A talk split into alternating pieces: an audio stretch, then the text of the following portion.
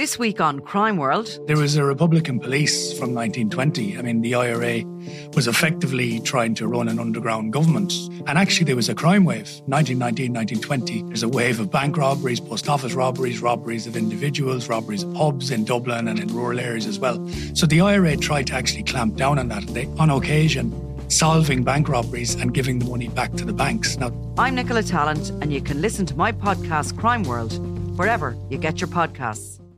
On the latest episode of Real Health with me, Carl Henry, I'm delighted to be joined by international best-selling author Haemin Sunim, telling us what to do when things don't go your way. When we are, you know, very young and have a first love, and the first love did not work out, we feel as though this is the end of the world. However, we learn that is not the case. We move on. We find some other people. So we begin to see that uh, when things don't go your way, uh, maybe it's not the end. As ever, available on all podcast platforms.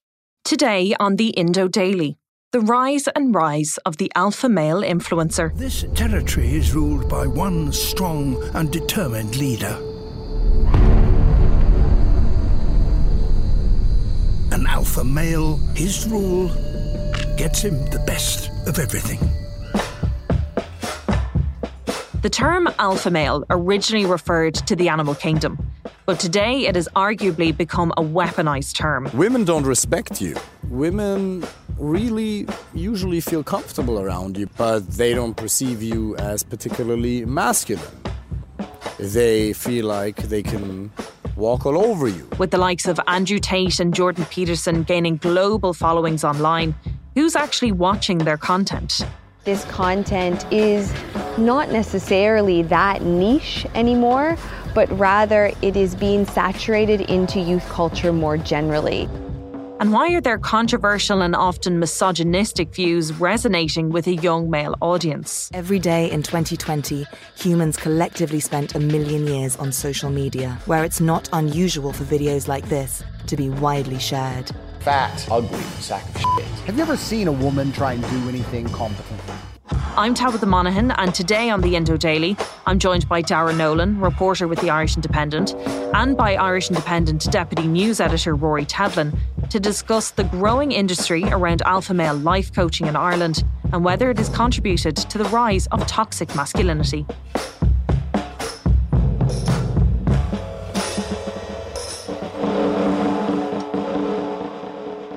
Darragh, you went to a seminar over the weekend that was led by social media influencer, life coach, I think he calls himself as well, David Meessen. Can you tell me a little bit about what it was, what you knew about it before you went in, maybe? Before going in, I had a good look at Meessen's social media accounts, um, particularly his videos on TikTok, on Instagram. And you can really see it is this kind of alpha male type social media personality that has become more and more of a thing over the past number of years. And it's a lot of advice about dating and how to be a successful man and how to find your ideal woman. And yeah, just kind of that projection of wealth and success and how to find a beautiful woman, very much of that ilk. And then this seminar, which had been advertised, strangely enough, as Dublin City, Saturday, December 2nd, location and time TBD. So then that led me to a website where you had to register, you had to give your, um, give your details, you got a confirmation email that tells you then uh, where and when it's on, and um, then we got a follow up phone call as well, actually, which uh, very much felt like a hard sell of kind of really trying to look after the people that were that were going along and kind of checking like, oh, do you need anything else before we get going? And just really leaning into that, like we're going to treat you very well at this. And it was at a four star hotel in Dublin one as well. In the end, it was 1 p.m. to 10 p.m. God. on Saturday, December 2nd. So a nine hour affair all in. And who is he? So he is from Germany originally, came to Ireland around 10 years ago, I think he said in 2013, originally to coach karate, I believe. And he spoke at the seminar about how he quickly after that met his now ex wife, and he essentially talked about how he had rushed into that relationship and that it was a marriage he didn't really want. And his explanation for that was he just kind of met a woman who was interested in him and rushed into a relationship because he didn't have any other dating options, as he put it. And then he went into a small bit of detail about how that just marriage descended in divorce. And then that led him to his eventual career as a dating slash life coach. Most men lack masculine energy in their expression in life, as well, or rather, in particular, in the interactions with women. Perhaps you're killing it in business. Maybe you have a great career. Maybe you're young and ambitious, old and rich, wherever you happen to be. You have certain areas in your life where you're living that masculine energy. But when it comes to your interactions with women, you lack a lot of that. And what I want to talk about. And in May 2019, uh, looking at his Instagram, you can see that he got a certification from the Irish Life Coach Institute. Uh, it's worth noting, though, that life coaching is not a regulated industry. And then he just said that that kind of led him to where he is today, which is promising to help men find their dream woman or find their dream partner. And you mentioned his social media posts and advice that he puts up there. Does he have much of a following? So all in across all platforms, it's around 1.5 million. Uh, biggest on TikTok at over 700,000. He's got over 500,000 on Instagram and he's got over 270,000 on Facebook. Okay. And then you said that this seminar was billed as trying to help other men be the perfect man, whatever that is. How long did you stay in the seminar for? And then what did you see? What were the activities that went on during the seminar? So I was there for the first maybe two and a half hours of the seminar and still got a very clear picture, I think, of what was going on. I mentioned in the article that it actually started off quite wholesome, I would say. The first exercise was a very typical kind of everybody get up in front of the room and introduce yourself and talk a little bit about why you've come to this. And I was just really struck by the fact that it was a room full of men who were talking about how they want to open up more, how they want to have more meaningful relationships, how they want to learn how to be more confident and outgoing. And it was just men talking with other men very openly and very vulnerably about emotions and life and health and relationships. And that's no bad thing whatsoever. So that's how it started off. And then David himself spoke about the itinerary for the day and was very much leaning into that it would be very interactive, but he would be doing a lot of talking as well. But one thing that I did notice from those introductions was that a lot of the men that were there, and there was around 20 people, that some of them were existing clients of his. And before they had said anything, he would himself introduce them by their first name. And then they would talk about their experiences with what he calls his program and they would talk about the dating successes that they've had since they've been under his coaching. So it very much felt like a way to sell people that weren't already his clients on the program and, you know, give real life examples of their successes. What about the age ranges here? When we talk about the alpha male trend that's going on on social media at the moment, it's very much young men that are interacting with that. Was that reflective in the group that were at this seminar? There was quite a range, I have to say. I would say most of the people that were there were in their maybe late 20s to early 30s kind of a range. I believe the youngest man that was there was just 19. And then it was all the way up to um, one man who was in, I believe, his mid 50s. So there was a range there, but most people were kind of in that range of maybe the type of target audience that you might expect for someone like this. And there was one particular thing that Mr. Meessen got you guys to do at the beginning, jumping around the room. Yes. So, and he mentioned that this was along the lines of power posing, uh, which is a practice that was first um, brought to the world by a group of Harvard professors in the 2010s and then went hugely viral after it was featured on a TED talk in 2012. And it's worth noting before I go any further that since then, one of the professors that contributed to that study has said that she doesn't believe in the effects of power posing. And uh, similar studies trying to replicate the effects have found that it is actually very difficult, if not impossible, when you do power posing repeatedly to have the positive effects be replicated. But essentially, what it is is this idea that you can help yourself become more confident by doing these physical poses that appear powerful. I want to start by um, offering you a free no tech life hack. Um, and all it requires of you is this that you change your posture for two minutes. But before I give it away, I want to ask you to right now do a little audit of your body and what you're doing with your body. So, how many of you are sort of making yourselves smaller? Maybe you're hunching, um, crossing your legs, maybe wrapping your ankles. Sometimes we hold on to our arms like this. Uh, sometimes we uh, spread out.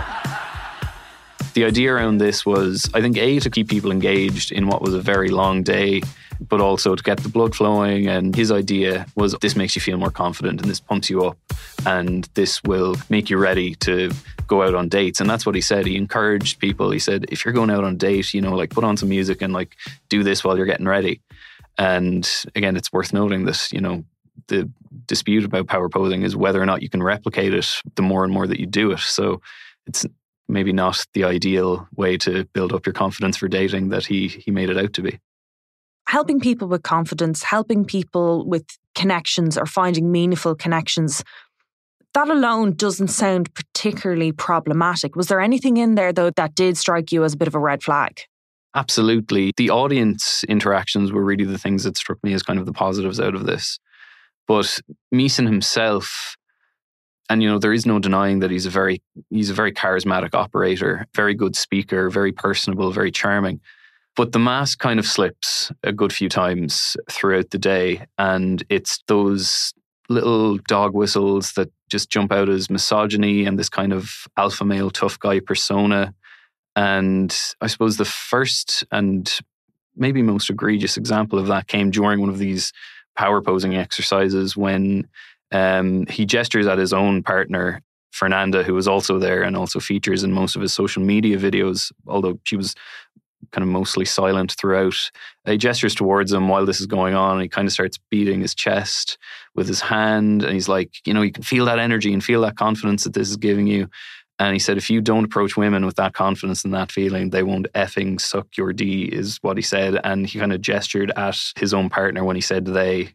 So, so know, disrespectful. So disrespectful, demeaning, objectifying. And another example of that, in which he did prompt Fernanda to contribute to it as well, he spoke about this idea that anytime a man goes to bed by himself, it's because he has to or because he's forced to, whereas a woman could, and the way he phrased it was, uh, go to bed with a different man every night of the week if they so chose. And he gestures at Fernanda and prompts her to agree with him. And she just kind of smiles and nods and says, Yeah, that's true. That's right out of the playbook of incel or involuntary celibate culture on the internet. This idea that there are men who, despite desiring romantic love or sexual relations, can't get it. And that is a subculture that really feeds into misogyny, blaming women, and self loathing and self pity, which has become quite problematic on the internet in the past number of years. And then, as you're saying there on the internet, the misogyny, Andrew Tate has come up quite a lot actually this year in particular. Did you see that there were any similarities there? I think the similarity really comes in when you look at their social media presence. And it is this projection of an alpha male persona, the flash suits, the wealth, the success, the beautiful women. If you adopt my lifestyle, you can become like me and you can have all of these things. But when you navigate towards their websites, it's yes, I'll coach you and teach you these things, but it's all for a fee. And it's a money making scheme at the end of the day.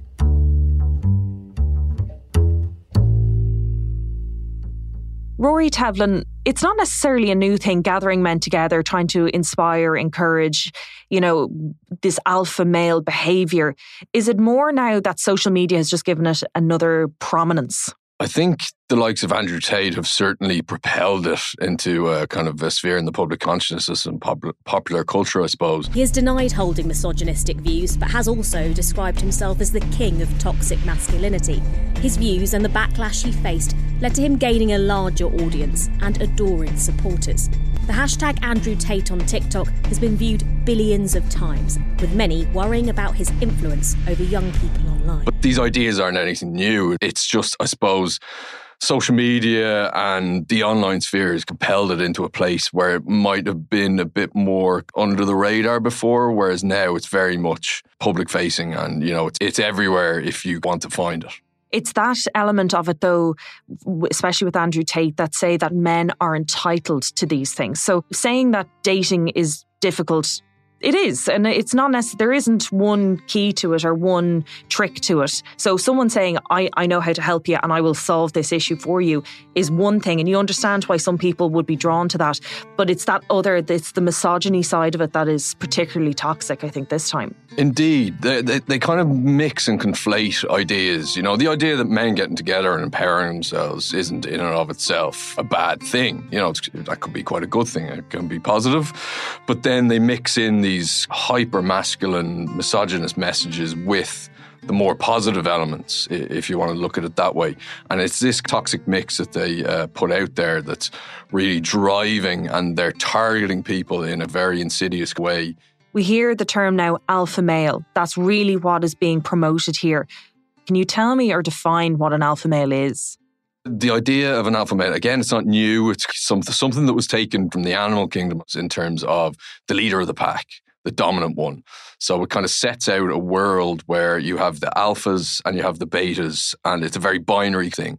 So the dominant ones are the alphas, and the betas are, are then the subservient men. So you're either one or the other.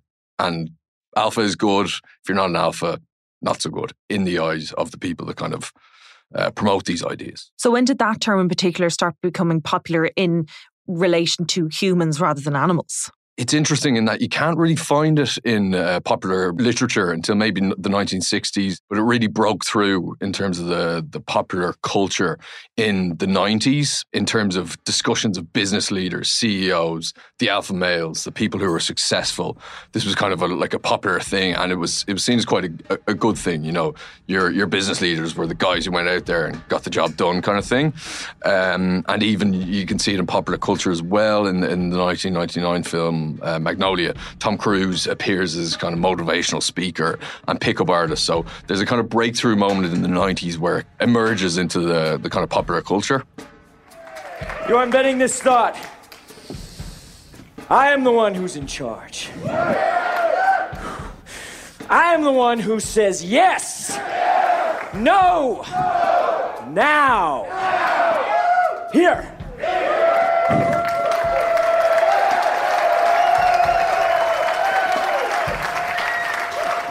Because it's universal, man. It is evolutional. It is anthropological. It is biological. Oh, it is animal. We.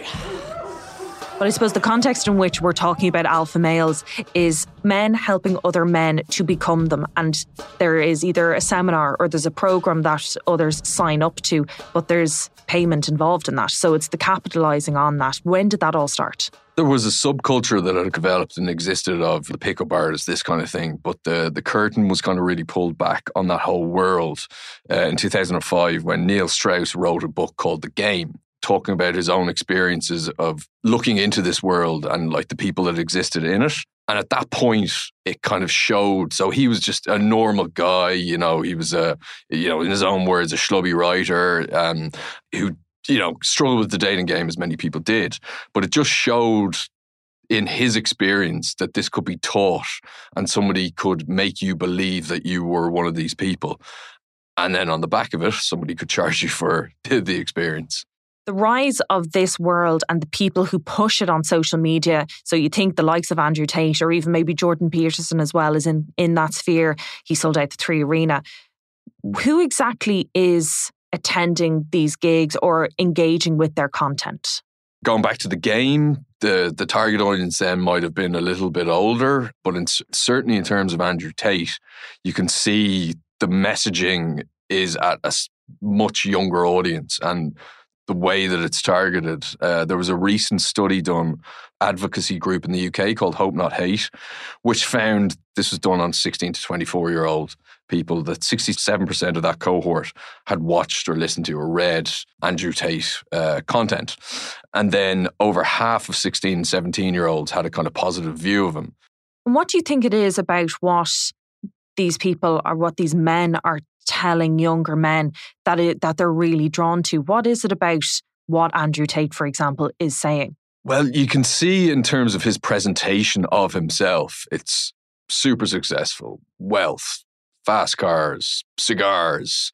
You know, he works out. It's it, it's a it's a very kind of uh, idealized view of what a man should be. And if you're kind of pitching that at young people, young teenage boys who, you know, are just trying to find themselves, find their way in the world, that can seem like a very glamorous lifestyle. Yeah. The algorithm, though, there's always conversations then about that. And I know even for myself, earlier on this year, like January, February of this year, I would have no idea who Andrew Tate was an odd, the odd video of him would come up on YouTube short. I was going, who is this guy who has his sunglasses on in the house, who's smoking a cigar, who's saying what women should be doing and what men should be doing? I was going, who is this guy?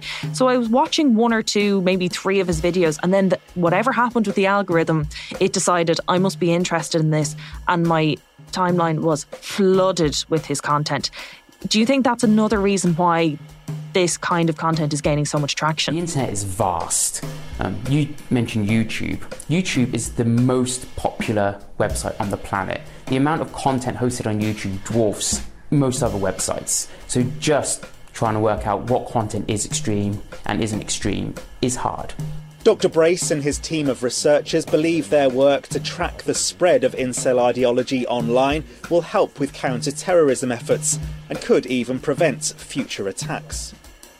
Well, going back to Andrew Tate, he has an absolutely massive, or has amassed a massive following. Now, he has subsequently been banned from Facebook, Instagram, and TikTok, but, you know, millions of people were tuning in and millions of people were following him on the various different social media platforms before he was banned. But even still, um, Sky News did an investigation um, where they set up an account for a 13 year old boy on YouTube. And within two hours, he was getting promoted content from Andrew Tate and his brother Tristan.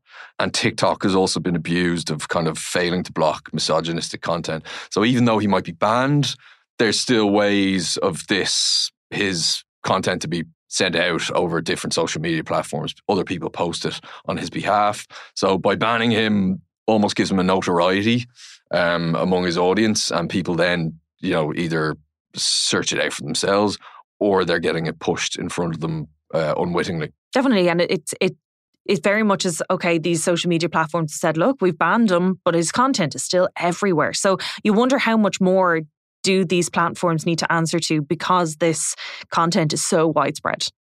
Exactly, like they do certainly have a responsibility here. You know, if we agree I think we do, that, you know, misogynistic speeches and, and, and ideas are wrong, then we kind of need to do more to kind of stop them being being spread around because you know it's it's it's very dangerous. Is it a case of we need more education, more conversations around what a man should be, and and men being more comfortable to be who they are and not be told what a man needs to be or not to be by whoever it is, whatever social media personality says they need to be. Is that what we need to do here? Do you think there needs to be more conversations? Men need to be talking about it more. Well, I suppose if these conversations are happening outside a school classroom, then maybe we should move them into the classroom as well. If boys are seeking out these ideas and discussing them among themselves, and then bringing them into a classroom where you know it can be quite prob- problematic, then why not have them in the classroom? Um, there was an article that we had uh, earlier this year. Our reporter Tanya Sweeney spoke spoke to a teacher, and the teacher was talking about how these ideas are in the classroom. She's hearing young boys discuss them. So maybe we need to face head on and kind of discuss it with them, because if they're having the conversations anyway, then it, it's it stands to reason that it should be a more open dialogue. And my thanks to Rory Tevlin and earlier Darragh Nolan. I'm Tabitha Monahan, and today's episode of the Indo Daily was produced by Dee Reddy, researched by Dave Hanratty, with sound by John Smith. Archive clips from David Meessen's YouTube channel and New Line Cinema. If you enjoyed the Indo Daily, don't forget to like, follow, and leave us a review.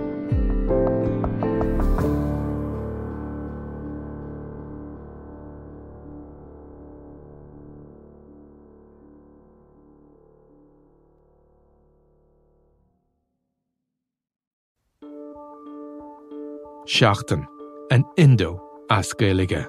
Táim i món iireachtaí a dhéanamh techt ar a chorp, agus súlagam amachchan seo gur féidir é a chur in uig ceart lena bhhaintir féin. Scialtaí fis tuairrmaí. Tá sé dochreite nach bhéach ara i ggur na meáin an cheist sin na eáil. Bhí an tála a gnáam go raibh áthcáin reachtam Dhéach sé tárin gribhann ó thcástan i listúthe agus go minic frecht gá a cligsar ducha sin éair.